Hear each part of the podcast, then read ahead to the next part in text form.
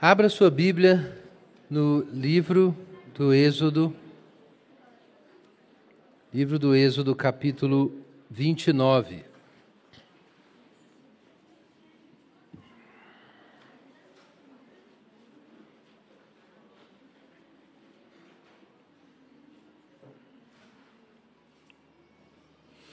Êxodo, capítulo 29, versos 1 a 46.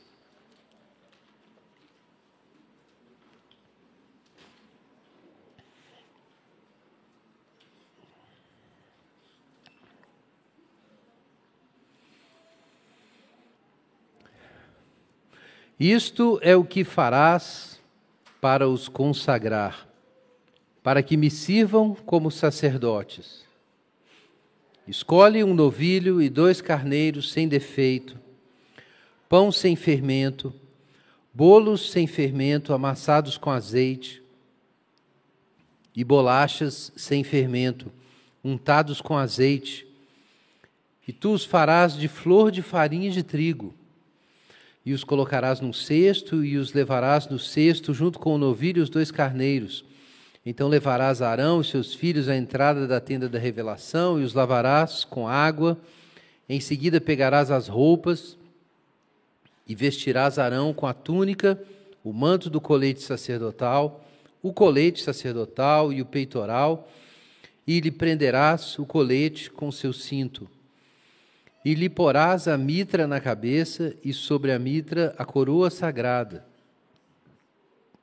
Então pegarás o óleo da unção e ungirás, derramando-o sobre a cabeça. Depois trarás seus filhos e os farás vestir túnicas. Porás cintos em Arão e seus filhos e lhes colocarás os turbantes. O sacerdócio lhes pertencerá por estatuto perpétuo. Assim consagrarás Arão e seus filhos. Mandarás trazer o novilho diante da tenda da revelação e Arão e seus filhos colocarão as mãos sobre a cabeça do novilho. Matarás o novilho em sacrifício diante do Senhor à tenda, à entrada da tenda da revelação. Depois pegarás um pouco do sangue do novilho e passarás com o dedo sobre as pontas do altar. Todo o restante derramarás à base do altar. Também pegarás toda a gordura que cobre as vísceras, a protuberância do fígado, os dois rins e a gordura que neles houver, e os queimarás sobre o altar. Mas queimarás fora do acampamento a carne, o couro e o excremento do novilho. É sacrifício pelo pecado. Depois pegarás um carneiro, e Arão e seus filhos colocarão as mãos sobre a cabeça dele, e matarás o carneiro em sacrifício. Pegarás o sangue e o derramarás sobre o altar ao redor, e cortarás o carneiro em partes Lavarás as vísceras e as pernas, e as colocarás sobre a cabeça do carneiro e sobre as demais partes. Depois queimarás todo o carneiro sobre o altar. É holocausto para o Senhor. É aroma suave, oferta queimada ao Senhor. Depois pegarás o outro carneiro, e Arão e seus filhos colocarão as mãos, as mãos sobre a cabeça dele. Matarás o carneiro em sacrifício Pegarás um pouco do sangue e o colocarás sobre a ponta da orelha direita de Arão e de seus filhos, e também sobre o polegar da mão direita e do pé direito de cada um deles, e derramarás o sangue sobre o altar ao redor. Então pegarás um pouco do sangue que estará sobre o altar e do óleo da unção, e os derramarás sobre Arão e seus filhos, e sobre as vestes deles Assim ele, suas vestes, seus filhos e as vestes deles serão santificados.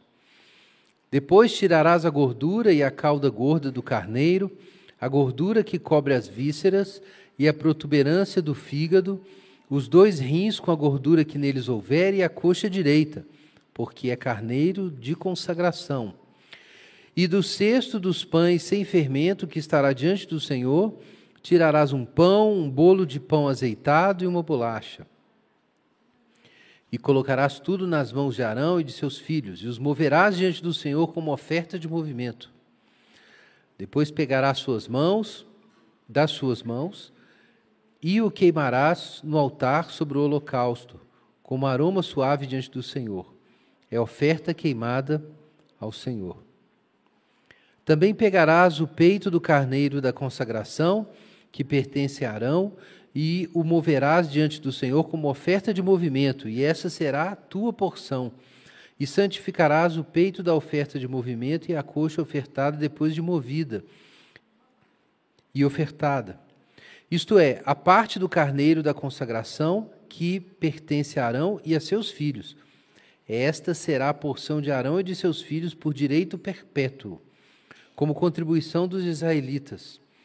É uma oferta, oferta que virá dos sacrifícios pacíficos que fizerem ao Senhor. As vestes sagradas de Arão ficarão para seus descendentes, para serem ungidos e consagrados com elas. Durante sete dias, o filho de Arão, que for sacerdote em seu lugar, as vestirá quando entrar na tenda da revelação para ministrar no lugar santo. Também pegarás o, o carneiro de consagração e cozinharás sua carne no lugar santo. E Arão e seus filhos comerão a carne do carneiro e o pão que está no cesto, a entrada da tenda da revelação. E comerão as coisas com que for feita a expiação para consagrá-los e santificá-los. Ninguém mais poderá comer delas, porque são santas.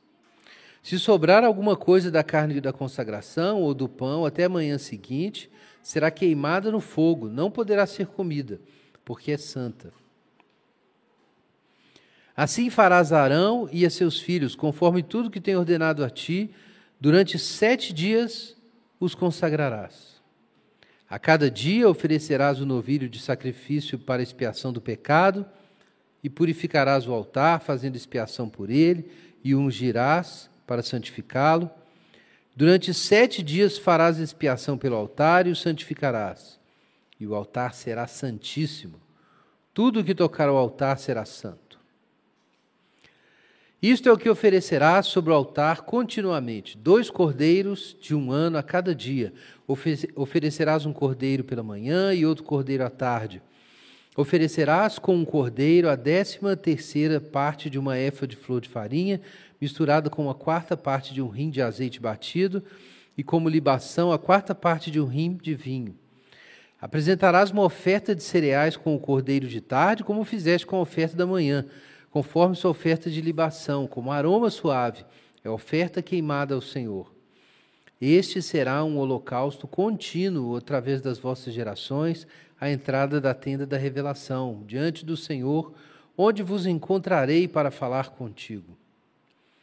Virei aos israelitas ali, e a tenda será santificada pela minha glória. Santificarei a tenda da revelação e o altar. Também consagrarei Arão e seus filhos, para que me sirvam como sacerdotes. Habitarei no meio dos israelitas e serei o seu Deus. E eles saberão que eu sou o Senhor seu Deus, que os tirou da terra do Egito para habitar no meio deles. Eu sou o Senhor seu Deus. Amém. Pai Celeste, nós agradecemos ao Senhor pela tua palavra e clamamos, Deus, pela iluminação do teu Santo Espírito na nossa mente, no nosso coração. Abre os nossos olhos, ó oh Deus, abre o nosso coração para abraçar a verdade do Senhor. Em nome de Jesus. Amém.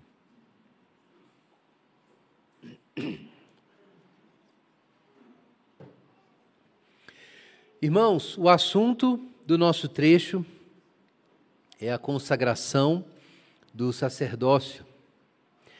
Nós temos explorado desde o capítulo 25 de Êxodo o que é o grande propósito de Deus em toda essa ação miraculosa de libertar o povo do Egito e cumprir suas promessas feitas aos patriarcas. O propósito disso tudo, como nós vimos no início de Êxodo, é constituir uma nação de sacerdotes um povo sacerdotal que vai carregar o nome de Deus entre as nações. Esse foi o propósito desde o início, que foi revelado a Moisés E esse propósito, como nós sabemos, cumpre a aliança abraâmica, de que através da semente de Abraão as nações da terra seriam abençoadas. Mas isso vai se dar então por meio de uma nação particular que Deus elegeu, que Deus libertou do Egito, com o propósito de adorá-lo no deserto. Deus tirou o povo de lá para adorar a Deus no deserto. E desde o capítulo 25, então, nós temos visto a constituição desse aparato, desse sistema de mediação para que o povo consiga realizar a tarefa. O assunto de Êxodo 25 em diante é adoração, irmãos. Esse é o assunto. Tudo que está em jogo aqui é adoração. Deus deseja um povo sacerdotal que precisa adorar, porque se esse povo não adora a Deus, como é que eles vão convocar as nações a adorar o Deus verdadeiro? É necessário que esse povo adore. Então, o aparato que Deus apresentou para Israel por meio de Moisés envolve o tabernáculo, o sacerdócio e os sacrifícios. Nós já vimos várias coisas aqui sobre o tabernáculo e começamos a ver algo sobre o sacerdócio também. O tabernáculo foi instituído por Deus como uma versão portátil, ambulante, da visão da glória de Deus que o povo teve no Sinai. No Sinai, Deus se manifestou. No Sinai, a glória de Deus se manifestou como um fogo consumidor no topo do monte. E o Sinai foi estruturado também em três áreas, três zonas, né? Então, na, lá embaixo, o povo podia ficar lá, mas não podiam tocar no monte. Então, havia alguns que podiam subir o monte até certo ponto, e ali nós temos os 70 anciãos que receberam essa permissão, e lá em cima, no lugar mais santo, onde estava o fogo de Deus, só Moisés podia entrar. E lá eles tiveram uma visão da coisa real. Abre a sua Bíblia em Êxodo 24, só para a gente lembrar o que aconteceu ali. Êxodo 24, é, versículo 8. Depois que sacrifícios foram oferecidos, e Moisés tomou e leu o livro da aliança diante do povo. Então, verso 8: Moisés pegou o sangue e aspergiu sobre o povo, borrifou sobre eles, dizendo: Esse é o sangue da aliança que o Senhor fez convosco a respeito dessas coisas? E Moisés, Arão, Nadab, Abiú e setenta anciãos de Israel subiram e viram o Deus de Israel, sob cujos pés havia algo semelhante a uma calçada de pedras de safira que brilhava como o próprio céu. E então Moisés é chamado para subir, ele ordena que os outros aguardem, verso 14, verso 15: E tendo Moisés subido, subido, a nuvem cobriu o monte, e a glória do Senhor repousou sobre o monte Sinai, uma nuvem o cobriu por seis dias. E no sétimo dia, do meio da nuvem, Deus chamou Moisés, e aos olhos dos israelitas, a aparência da glória do Senhor no alto do monte era como fogo que consome. Mas Moisés entrou na nuvem.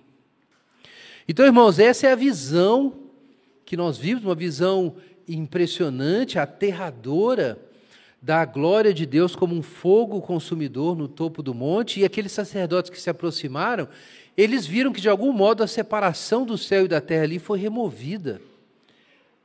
O céu era como um, um pavimento no qual os pés do Senhor estavam. E o Senhor brilhava ali como fogo consumidor. Eles tiveram a visão do céu, as nuvens, o pavimento azul, o fogo divino. Como aconteceu no Monte da Transfiguração, em que o véu que separa o nosso universo espaço-temporal da presença de Deus, esse véu foi removido. Então, ali no Monte Sinai, a separação entre o céu e a terra não havia, exceto pelas é, pelas zonas que Deus estabeleceu. Não podia todo mundo subir lá. Mas Moisés pôde subir lá. E lá ele viu a glória de Deus. Irmãos, então o, o tabernáculo é uma versão portátil dessa realidade, Deus ordena que ele seja estabelecido com qual propósito? Nós vimos aqui em Êxodo capítulo 29: habitarei no meio dos israelitas. O propósito do tabernáculo é que aquela visão que eles tiveram no Sinai se torne a vida deles. Um povo que viaja, que serve, que convoca as nações à adoração, mas que vive ao redor daquele tabernáculo, diante da presença de Deus. Mas para que Deus esteja presente, é necessário o tabernáculo com essas separações e o lugar santíssimo, é necessário um sacerdócio para mediar entre o povo e Deus, e são necessários os sacrifícios. E os sacrifícios são a substância do culto. O sacrifício é o ato de consagração. Quando é, o melhor das colheitas, é, da produção do povo era levado como oferta, aquilo representava tudo o que eles tinham. No ato de consagração, nós reconhecemos que tudo que nós temos veio de Deus e retorna para Deus.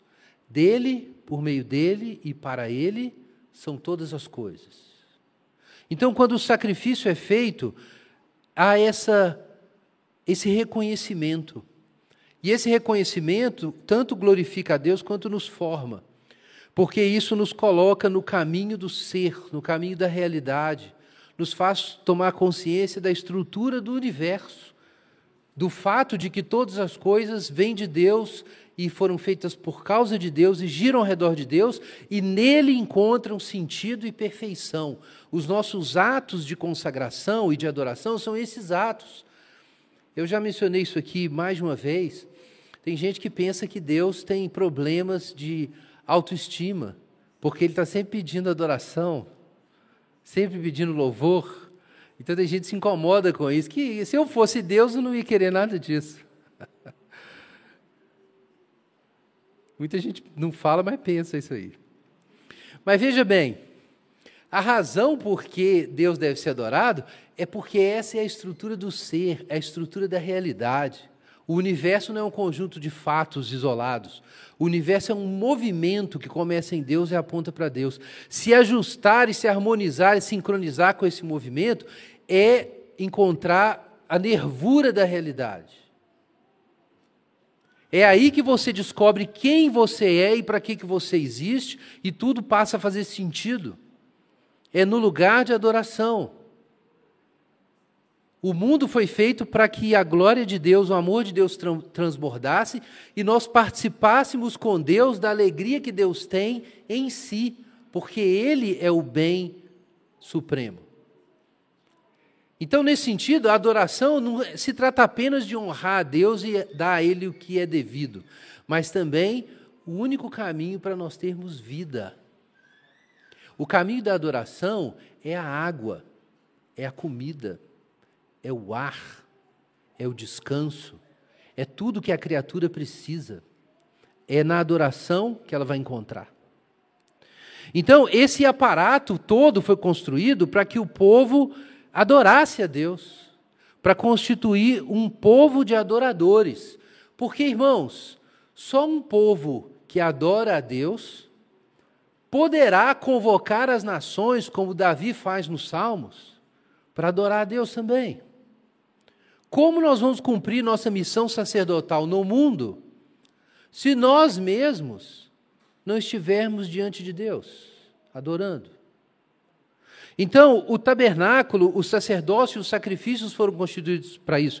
E o sacrifício é esse ato de consagração em que a centralidade de Deus e a minha dependência dele e a minha alegria nele são, são efetivados como o beijo sacramenta a aliança do casal, quando acontece o casamento. Então, nesse momento, tudo que nós queremos ser e viver diante de Deus está concentrado em um gesto. É o gesto do sacrifício, é a substância do culto. O propósito disso tudo, então, é que Deus habite no meio do seu povo. Esse é o grande milagre que Deus está realizando, e que nós vimos desde o início, é o enigma de Moisés. Como é possível que essa sarça esteja queimando e não seja consumida? Como é possível que esse fogo não destrua a sarça?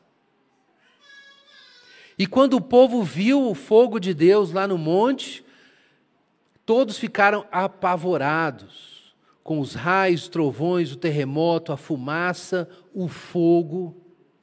O próprio Moisés, quando viu aquele fogo e compreendeu aquela lei de Deus, diz o autor de Hebreus que ele ficou aterrorizado e trêmulo.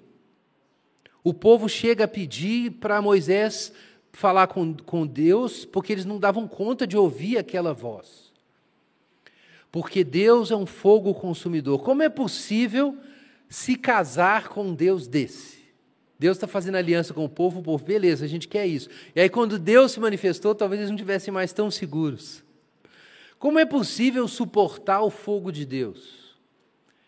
Então Deus tem uma solução para isso. E a solução é esse sistema de mediação que vai tornar possível que o fogo esteja na sarça sem que ela seja destruída. Isso é o propósito de todo o trecho ensinando sobre a adoração do capítulo 25 em diante. É como o fogo de Deus vai habitar no meio do povo, como daquele povo pecador. Que milagre é esse que Deus vai fazer para isso dar certo? Então, esse é o plano de Deus, é que a adoração seja oferecida. Mas para isso acontecer, o povo tem que ser santificado. Esse é o problema. Sem a santificação não é possível subsistir na presença de Deus. Nós lemos isso, é necessário ser justo, ser puro de coração para subir o monte do Senhor. Para suportar o fogo da presença de Deus, tem que haver santidade. Então, irmãos, todo esse processo de consagração dos sacerdotes tem o propósito de permitir que a adoração seja iniciada e a glória de Deus desça no tabernáculo. A santidade é necessária. Veja o altar, Êxodo 29, 37. Durante sete dias farás expiação pelo altar e o santificarás e o altar será santíssimo. Tudo que tocar ao altar será santo. Tudo é impuro ali. Então, Deus estabelece um ato de consagração que vai durar sete dias. Por sete dias, todo esse procedimento vai ser repetido. Os três sacrifícios vão ser oferecidos. O sangue vai ser aspergido no altar. E através disso, as coisas de Deus vão se tornar não apenas santas, mas santamente santas, duplamente santas. Daí vem a expressão, inclusive, santo dos santos. Então, Deus não apenas quer santificar, mas Ele vai santificar isso por sete dias, e o sete tem o sentido de totalidade, de completude. Né? Deus completou a criação e, em seis dias e descansou no sétimo. Então, está tudo feito, tudo realizado. Então, os sete dias representam uma santificação completa, uma consagração completa. Então, nesse momento, a, a, a lógica inverte, né? Quando alguém é impuro, toca alguma coisa, essa coisa se torna impura. Mas o santuário fica tão santo que se alguma coisa tocar nele, ela fica santa. Então Deus quer uma santidade total, profunda, completa, consolidada. E por isso é necessário uma cerimônia de sete dias de consagração do sacerdote, do altar, para que o culto possa iniciar. E o culto precisa iniciar, porque sem culto não tem missão. E sem a missão, as nações não vão receber a bênção abraâmica. O culto precisa começar, mas tudo depende da santificação. É necessário que os sacerdotes do Senhor sejam santificados. Vejam ali no final, do, no versículo 21, quando está se falando ainda sobre o, o terceiro sacrifício. É, veja só, verso 21. Pegarás um pouco do sangue que estará sobre o altar, e o óleo da unção, e os derramarás sobre Arão, os seus filhos e as vestes deles. E assim ele, suas vestes, seus filhos e as vestes deles serão santificados. Estão vendo isso? O altar precisa ser santificado. Os que oficiam no altar precisam ser santificados. Suas roupas, que eram parte do instrumental dos atos de culto, tudo isso tinha que ser santificado por Deus. Irmãos, a santidade é necessária. Santificar corretamente, né, muitos já ouviram essa interpretação, significa separar. Né? Santidade seria separação. Não é só isso, mas a raiz é essa mesmo da palavra. É, a, o conceito é de, de que algo é, é dedicado para um uso particular, sacramentado para aquilo dedicado, ofertado, consagrado para o uso divino. Aquilo que se torna devotado para fins divinos. Então, isso são as coisas santas. É por isso que elas não podem ser usadas para outro fim. Qualquer coisa que toque as coisas santas, ou qualquer é, profanação das coisas santas, significa que elas não são usadas e dedicadas para o seu fim elas são retiradas do seu propósito, do seu destino. Uma vez que a coisa foi santificada, ela tem um fim, um destino, e ela não pode ser tirada dali. Seria uma profanação. Então, a santificação dessas, dessas coisas e dessas pessoas significa que elas existem inteiramente para essa atividade, que é o culto do Senhor, e elas não podem ser desviadas não podem ser usadas para outras coisas. Elas são usadas exclusivamente para esses fins e por esses meios. O processo de santificação é um processo então de consagração. É claro que a santificação de um objeto apenas simboliza o que significaria a santificação da pessoa. A santificação da pessoa é mais do que é, um ato ritual. É claro que aqui em Êxodo são atos rituais, isso tudo são símbolos das coisas futuras. Mas no Novo Testamento, claramente a santificação tem, tem uma natureza distinta, ela tem a ver com o caráter. Um cristão santificado é alguém cuja vida foi separada e totalmente dedicada para o serviço de Deus. Isso seria santificação, do, do ponto de vista existencial e ético. É o que nós encontramos no Novo Testamento, quando se diz que o nosso espírito e alma e corpo devem ser íntegros e irrepreensíveis, santificados, separados para o Senhor. Também Deus está santificando a sua igreja para apresentá-la a si mesmo. É a igreja gloriosa, sem mácula, nem ruga, nem coisa semelhante, santa e irrepreensível. Então, esse é o ponto. Santificação tem a ver também com pureza por causa disso. A impureza é precisamente o desvio da finalidade, a duplicidade, a ambiguidade, o uso das coisas para o destino que não é o próprio, não é o correto. Isso é a impureza. O que é a impureza de coração? Segundo Kierkegaard, é o coração dividido. Diz psicos, duas almas, como diz Tiago, impuro, porque ele não está totalmente voltado para uma única direção. O que é a pureza de coração? Desejar uma só coisa. A pureza de coração é a santificação da existência que entendeu o seu destino e se consagrou totalmente a ele. Isso é a santificação da pessoa. Isso é a pureza de coração. Então, essas coisas têm que ser purificadas, porque é necessário que todos compreendam que tudo pertence absolutamente ao Senhor. E através desse tabernáculo e desses sacrifícios e desses sacerdotes e dessa consagração total a Deus, a mensagem é comunicada de que Deus é separado, santo, porque Ele é absoluto, acima, qualitativamente diferente, distante, maior do que todas as outras coisas, e por isso não pode haver competição no nosso coração entre Deus e qualquer coisa. Deus é santo, nós temos que ser santos, e o universo tem que ser consagrado a Deus. E isso é feito no tabernáculo, que é esse microcosmo.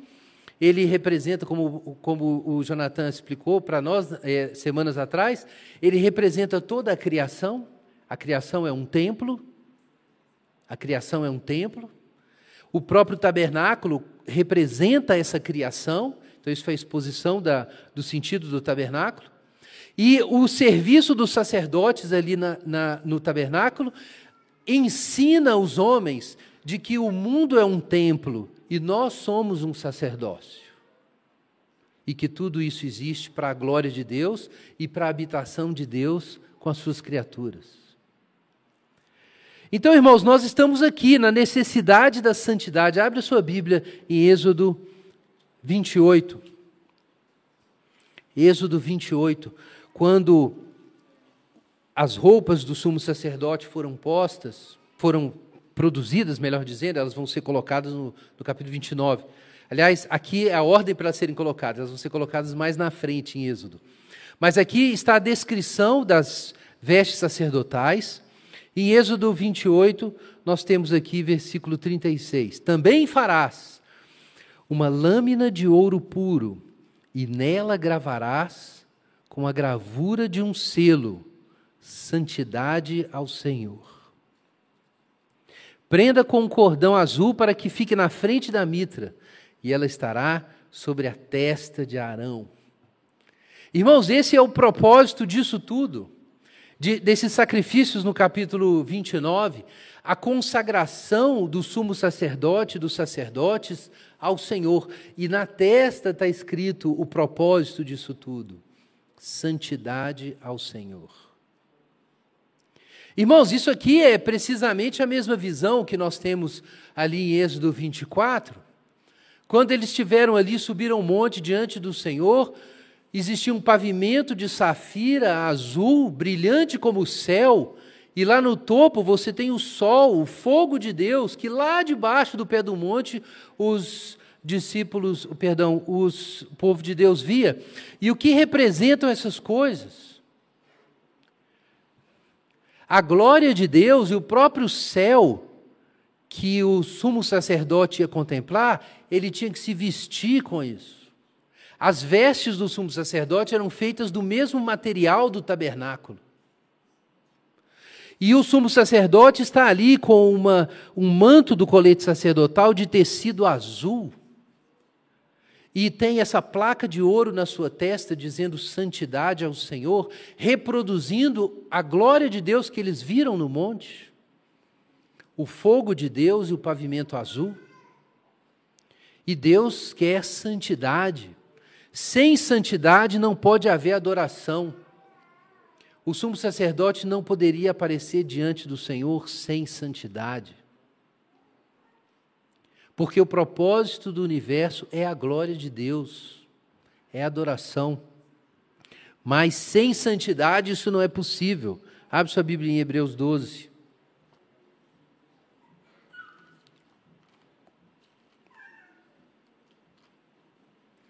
Carta aos Hebreus, capítulo 12.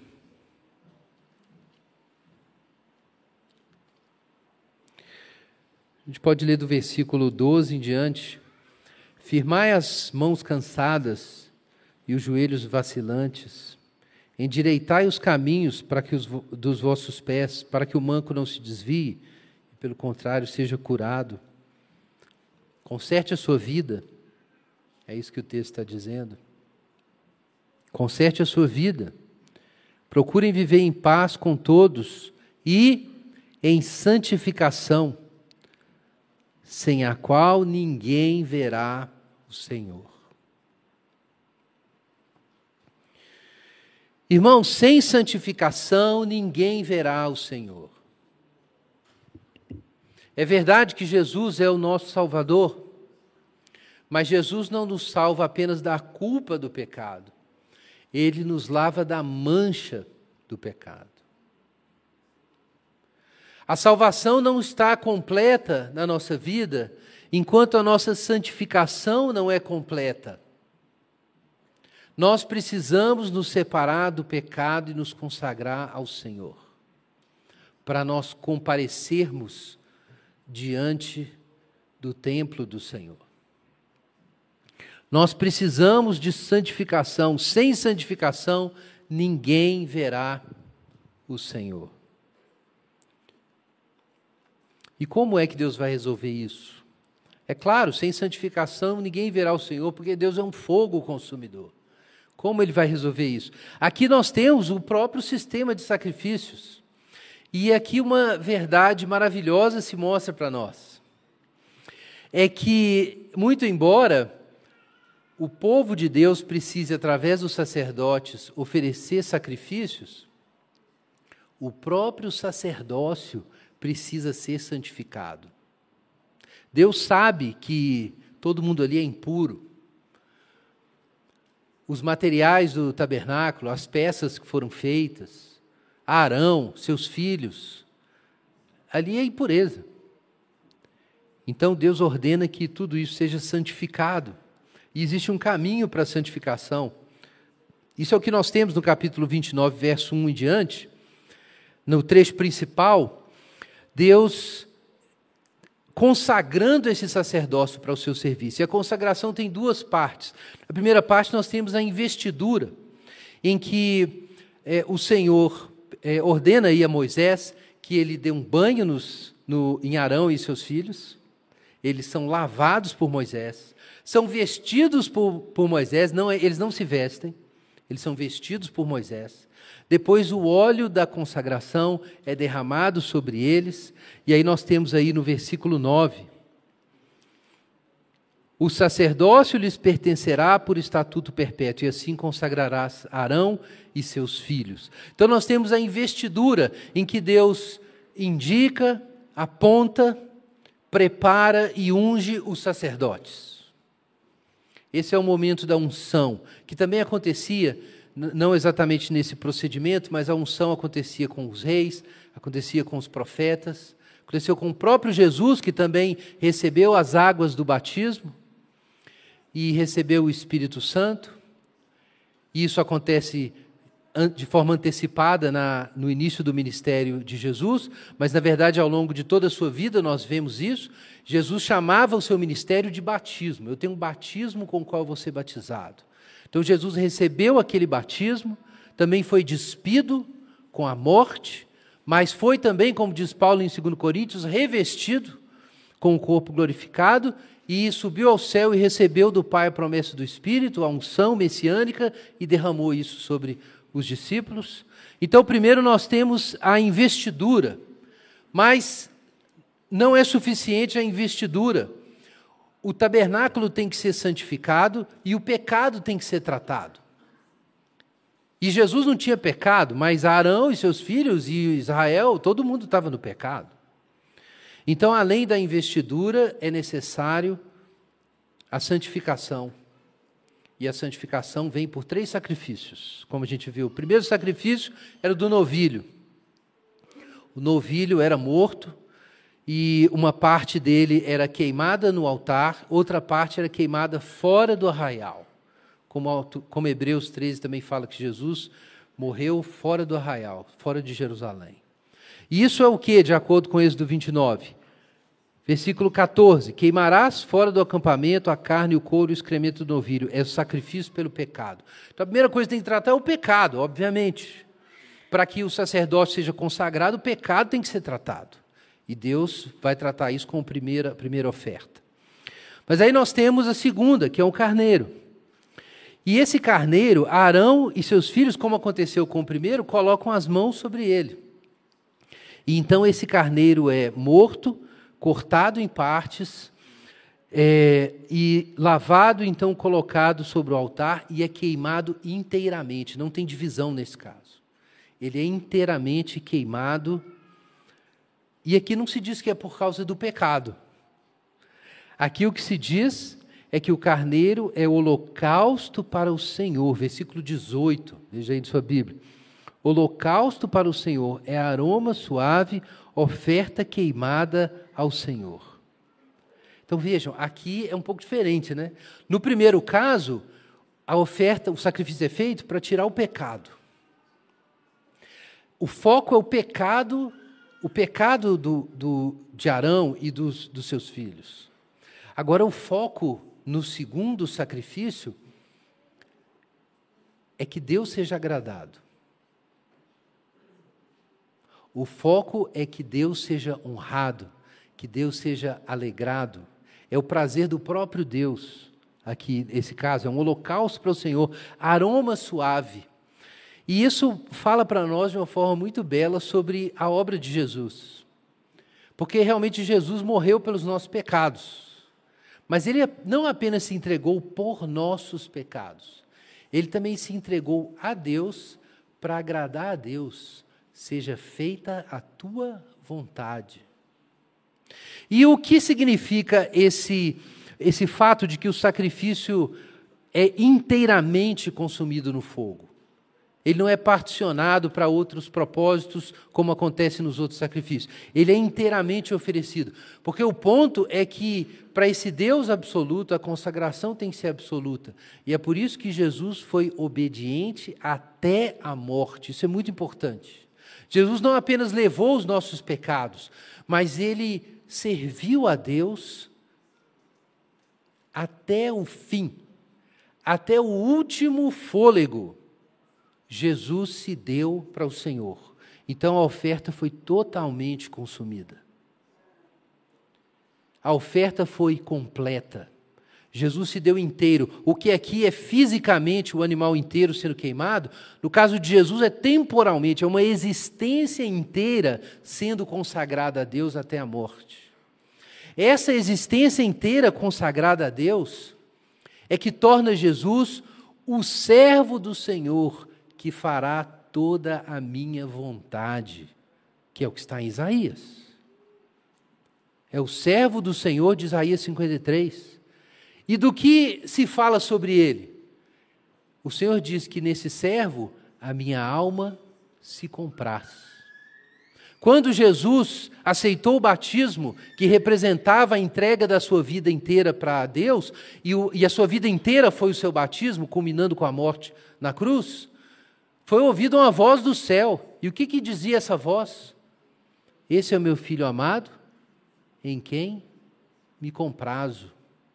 Então, aqui nós temos os dois lados da justificação, não é isso?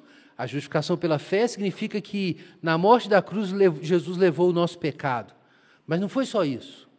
Jesus não apenas morreu de forma substitutiva pelos nossos pecados, mas ele obedeceu completamente a Deus e o agradou.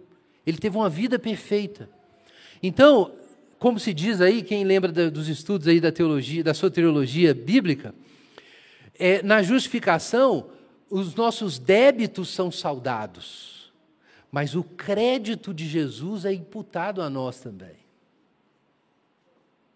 Não apenas nós deixamos de ser desagradáveis a Deus, porque o nosso pecado é eliminado, mas nós nos tornamos totalmente agradáveis a Deus, porque a justiça de Jesus é imputada a nós. A obediência positiva de Jesus é imputada a nós. Jesus não apenas não pecou e morreu pelos nossos pecados, mas obedeceu à lei completamente é o servo do Senhor que fez toda a vontade de Deus. Então aqui nós temos a segunda parte desse processo de sacrifício. E o que acontece então? Se o pecado é tratado e se a, a, a, a vontade de Deus é cumprida, então o que diz Romanos capítulo 5? Justificados, pois, pela fé, tenhamos paz com Deus, não é isso? Então, esse é o assunto do terceiro sacrifício. É a paz, é a reconciliação, porque agora esse carneiro, ele vai ser morto e o sangue dele vai ser misturado com óleo, e isso completa a santificação dos, é, do, do sumo sacerdote e de seus filhos, e então a carne é dividida. E uma parte com a coxa direita é queimada diante do Senhor, e uma outra parte é recebida por Arão e seus filhos, que vão comer dessa parte. E o que é isso, irmãos? Isso é o que está lá em Êxodo 24. E viram o Deus de Israel, sob cujos pés havia algo como uma calçada de pedras de safira que brilhava como o céu. Mas Deus não estendeu sua mão contra esses israelitas. Eles viram a Deus e comeram e beberam. O que é isso? Paz com Deus. Com base no sacrifício que foi realizado, existe paz. E a paz se traduz na mesa. É isso que a gente faz quando toma ceia, a mesa do Senhor. É o momento de lembrar que existe paz com Deus. Que Deus recebeu o sacrifício de Jesus e nós estamos comendo dele também. Deus foi agradado e nós fomos salvos. Deus se mostrou justo e justificador. Paz com Deus. Esse é o terceiro sacrifício. Então aqui nós temos substituição, total consagração, paz com Deus e comunhão. E quem traz isso tudo são três sacrifícios, irmãos, mas é claro que esses três sacrifícios são um sacrifício. É a morte de Jesus na cruz. A morte de Jesus na cruz santifica o seu sacerdócio e santifica o nosso sacerdócio. Porque não apenas Arão foi santificado ali, mas os seus, é, os seus filhos. E, na verdade, nesse ato de santificação, Deus está sinalizando o que ele vai fazer com toda a nação.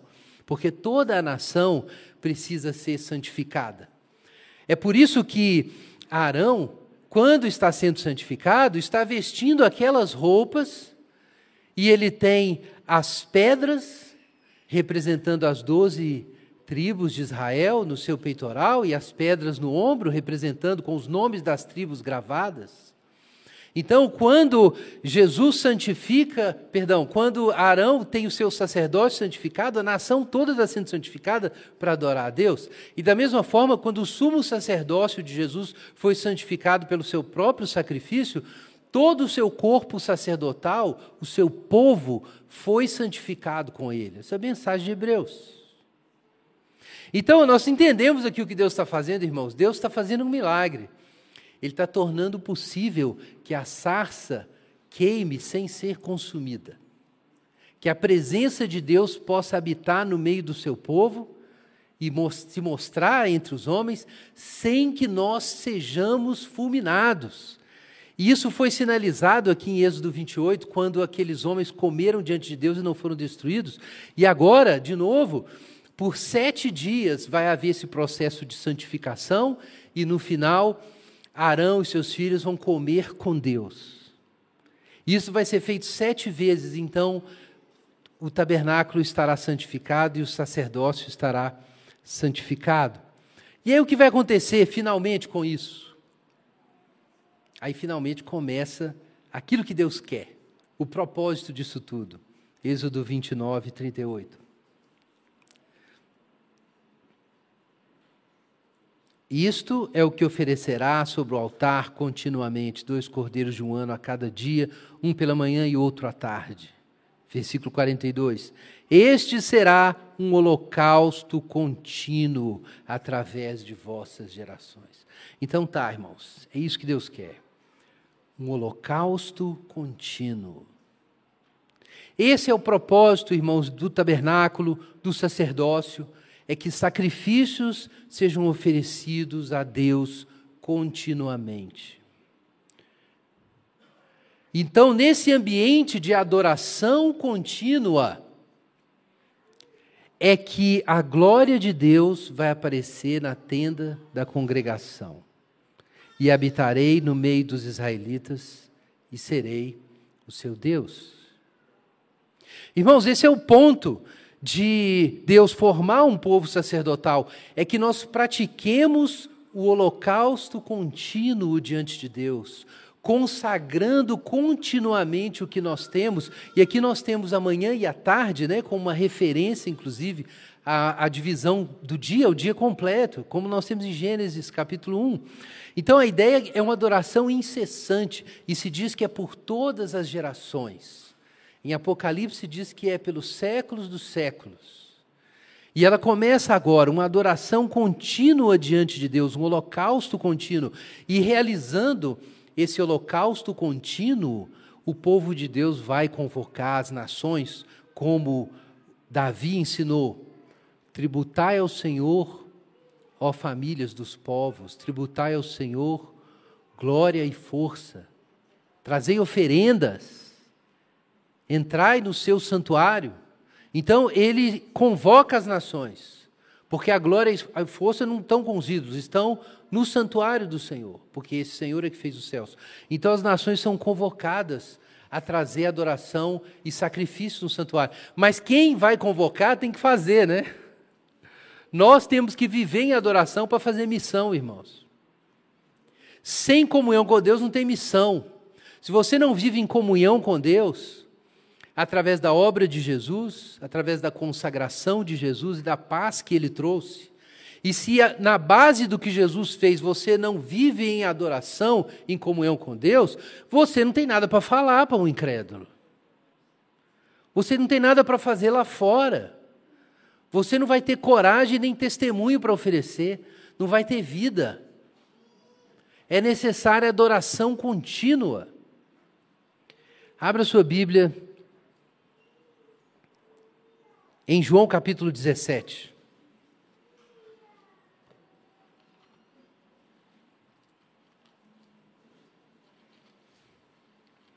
Evangelho de João, capítulo 17, corretamente chamado de oração sacerdotal né, do, do, de Jesus. Embora isso não seja dito explicitamente, mas está implicitamente aqui. Veja o verso 17 em diante. Vocês vão encontrar aqui os temas que estão lá no nosso trecho. Santifica-os na verdade, a tua palavra é a verdade. Assim como tu me enviaste ao mundo, eu também os enviei ao mundo, e por eles me santifico, para que eles também sejam santificados na verdade. Do que, que Jesus está falando quando ele diz, por eles eu estou me santificando? Do que Jesus está falando, irmãos? Da sua vida totalmente entregue a Deus, que ia ser levada agora para o ato final de sacrifício na cruz. É assim que Jesus está se santificando, entregando a sua vida para Deus em sacrifício, como sumo sacerdote e também como oferta. Jesus é o templo, o sacerdócio e a oferta. Então Jesus está aqui se santificando, se santificando, abraçando a vontade de Deus, que era a sua comida e a sua bebida, se santificando na verdade. E ele está fazendo intercessão sacerdotal, ele está se santificando como sumo sacerdote e está também oferecendo as suas orações pelo seu povo. Verso 20. E rogo não somente por esses, mas por aqueles que virão crer a mim pela palavra deles, para que todos sejam um, como tu, ó Pai, és em mim e eu em ti, e eles estejam em nós, para que o mundo creia que tu me enviaste. Qual o objetivo de Deus? É, aquela, é a paz, é o sacrifício pacífico, né? O objetivo daquilo é que eles comam juntos. É uma ceia, uma mesa comum. Eu lhes dei a glória que me deste, para que sejam um, assim como nós somos um. Por que a glória? Porque está escrito lá em Êxodo que Deus fala que pela sua glória a tenda seria santificada. Êxodo capítulo 29, lá no final do capítulo. É a glória de Deus que santifica a tenda. Então, é isso que Jesus veio trazer, a glória de Deus, para que a santificação pudesse ser feita pelo seu povo. Eu, lhe dei, eu lhes dei a glória que me deste, para que sejam um como nós somos um, eu neles e tu em mim, para que eles sejam levados à plena unidade, a fim de que o mundo reconheça que me enviaste e os amaste, assim como me amaste. Pai, meu desejo é que aqueles que me deste estejam comigo aonde eu estiver, para que vejam a minha glória, qual me deste, pois me amaste antes da fundação do mundo. Pai justo, o mundo não te conheceu, mas eu te conheço, e estes reconheceram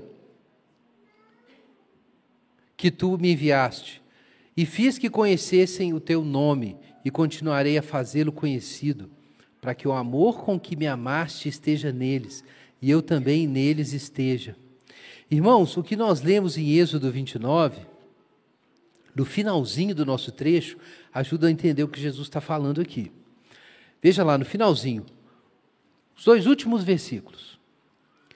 Habitarei no meio dos israelitas, e serei seu Deus, e eles saberão que eu sou o Senhor, seu Deus, que os tirou da terra do Egito para habitar no meio deles. Qual era o problema? O povo não conhece a Deus, o Deus que deseja comer com eles, viver com eles, habitar entre eles.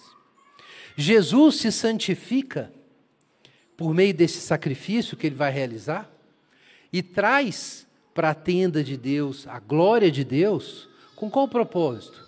Que haja, irmãos, comunhão. Deus quer habitar no meio do seu povo, e assim, diz Jesus, o nome de Deus vai ser conhecido. Eu fiz que conhecessem o teu nome e continuarei a fazê-lo conhecido. Mesmo depois do povo ter saído do Egito, Deus ainda diz isso para eles. Exatamente essas palavras. Eles saberão que eu sou o Senhor. Eles ainda estavam no processo de conhecer, e o culto no tabernáculo era parte desse processo. Mas, irmãos, nós entendemos aqui na oração sacerdotal de Jesus o propósito disso tudo. Deus deseja comer na mesa com seu povo. Deus deseja entrar em comunhão com seu povo. E essa comunhão, então, ser estendida para as nações. E por isso ele selecionou, escolheu esses discípulos para que ela seja estendida. Como Deus chamou Israel para comer com Israel e ter comunhão com Israel, para que Israel funcionasse como sacerdócio entre as nações, para todas as nações serem abençoadas também. Então, o plano de Deus, desde o princípio, é, irmãos, a comunhão, é a mesa de paz. Esse é o propósito da adoração, por isso a glória foi dada. Esse é o propósito do tabernáculo. Acho que o pastor o Jonathan mencionou isso para vocês, quando nós lemos no Evangelho de João. E o Verbo se fez carne e habitou entre nós. A palavra usada ali, traduzida nas nossas Bíblias aí como habitou, algumas versões mais antigas, as mesmas que falam de varão e varoa, trazem o Verbo se fez carne e tabernaculou entre nós. É a palavra traduzida no Antigo Testamento, que ele foi traduzido para o grego, era a palavra usada para o tabernáculo. E o que aparecia no tabernáculo, gente? O que ia santificar o tabernáculo não era a glória de Deus? Nós lemos. O Verbo se fez carne e habitou entre nós, cheio de graça e verdade, e vimos a sua glória. O Verbo se fez carne tabernaculou entre nós e vimos a sua glória. Então, é isso que Jesus veio constituir um tabernáculo Jesus é o templo e nós nos tornamos pedras desse mesmo templo. Para que a comunhão aconteça ali dentro, a glória de Deus se manifeste ali dentro e as nações sejam levadas à conversão. Agora, em termos muito práticos, o que, que isso significa na sua vida? Abre Hebreus, capítulo 12. Perdão, Hebreus capítulo 13. E nós vamos encerrar aqui, irmãos. Hebreus 13, 15. Se Jesus fez tudo o que é necessário para santificar o sacerdócio, o novo sacerdócio, para santificar o altar, para que a glória de Deus se manifeste na sua tenda, o que nós temos que fazer ainda, irmãos? o holocausto contínuo. Se o tabernáculo foi santificado, se o sumo sacerdócio foi estabelecido, se o sacrifício que santifica o povo de Deus já foi completado, o que falta? Respondermos a isso, irmãos, com os sacrifícios diários, os holocaustos diários. E o que são esses holocaustos diários? Hebreus capítulo 13, versículo 15. Assim, por intermédio dele, ofereçamos sempre a Deus um sacrifício de louvor, que é fruto de lábios que declaram publicamente o seu nome. Mas não vos esqueçais de fazer o bem e de repartir com os outros, porque Deus se agrada de tais sacrifícios. O que resta para nós, irmãos? se o sacerdócio já foi estabelecido, o sacerdócio segundo a linhagem de Melquisedeque, o novo sacerdócio, se o templo foi levantado, se o sangue de Jesus santificou o altar e nos santificou, irmãos, agora nós temos que oferecer sacrifícios ainda. E assim como Jesus, que é o nosso modelo, entregou tudo o que ele tinha como oferta ao Senhor, nós vamos entregar tudo o que nós temos e somos como oferta ao Senhor, cumprindo a lei que diz que nós temos que amar a Deus acima de tudo e ao próximo como a nós mesmos, não é isso? Cumprindo a lei do Senhor, oferecendo louvor e adoração, que é fruto de lábios que confessam o seu nome, e repartindo o que nós temos com os nossos irmãos, com o próximo, que é o amor. Esse é o sacrifício que nós oferecemos, irmãos. Jesus uniu em si a lei moral e a lei cerimonial do seu sacrifício e cumpriu a lei inteira. E assim a lei é cumprida em nós que temos o Espírito Santo no coração, tanto a lei civil quanto a lei cerimonial do Antigo Testamento, quando nós vivemos em consagração a Deus e aos nossos irmãos como Jesus que deu sua vida pelos seus amigos. É isso o sacrifício que nós temos que oferecer.